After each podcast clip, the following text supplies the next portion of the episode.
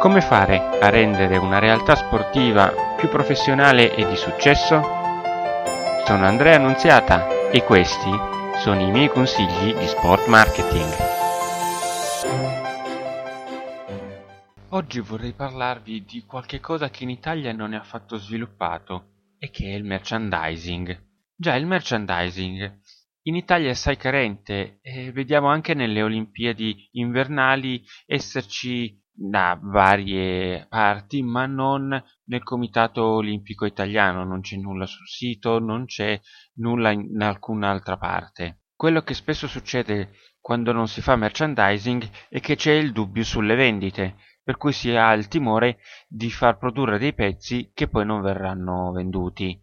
Il trucco sta nel fare pezzi meno di quello che si potrebbe fare normalmente e legarli a un'azione caritatevole, a un onlus.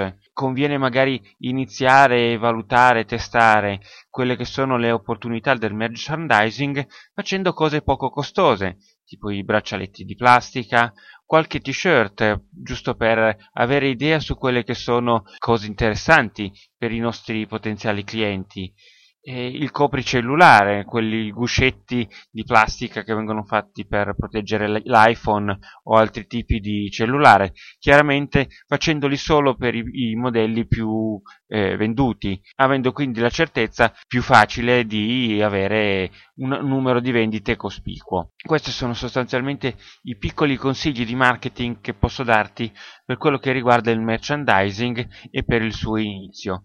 Lo sviluppo è una grande avventura che si può fare analizzando i dati proprio a partire da questo tipo di vendite. Ti aspetto quindi per il prossimo consiglio di marketing la prossima settimana. Al giovedì!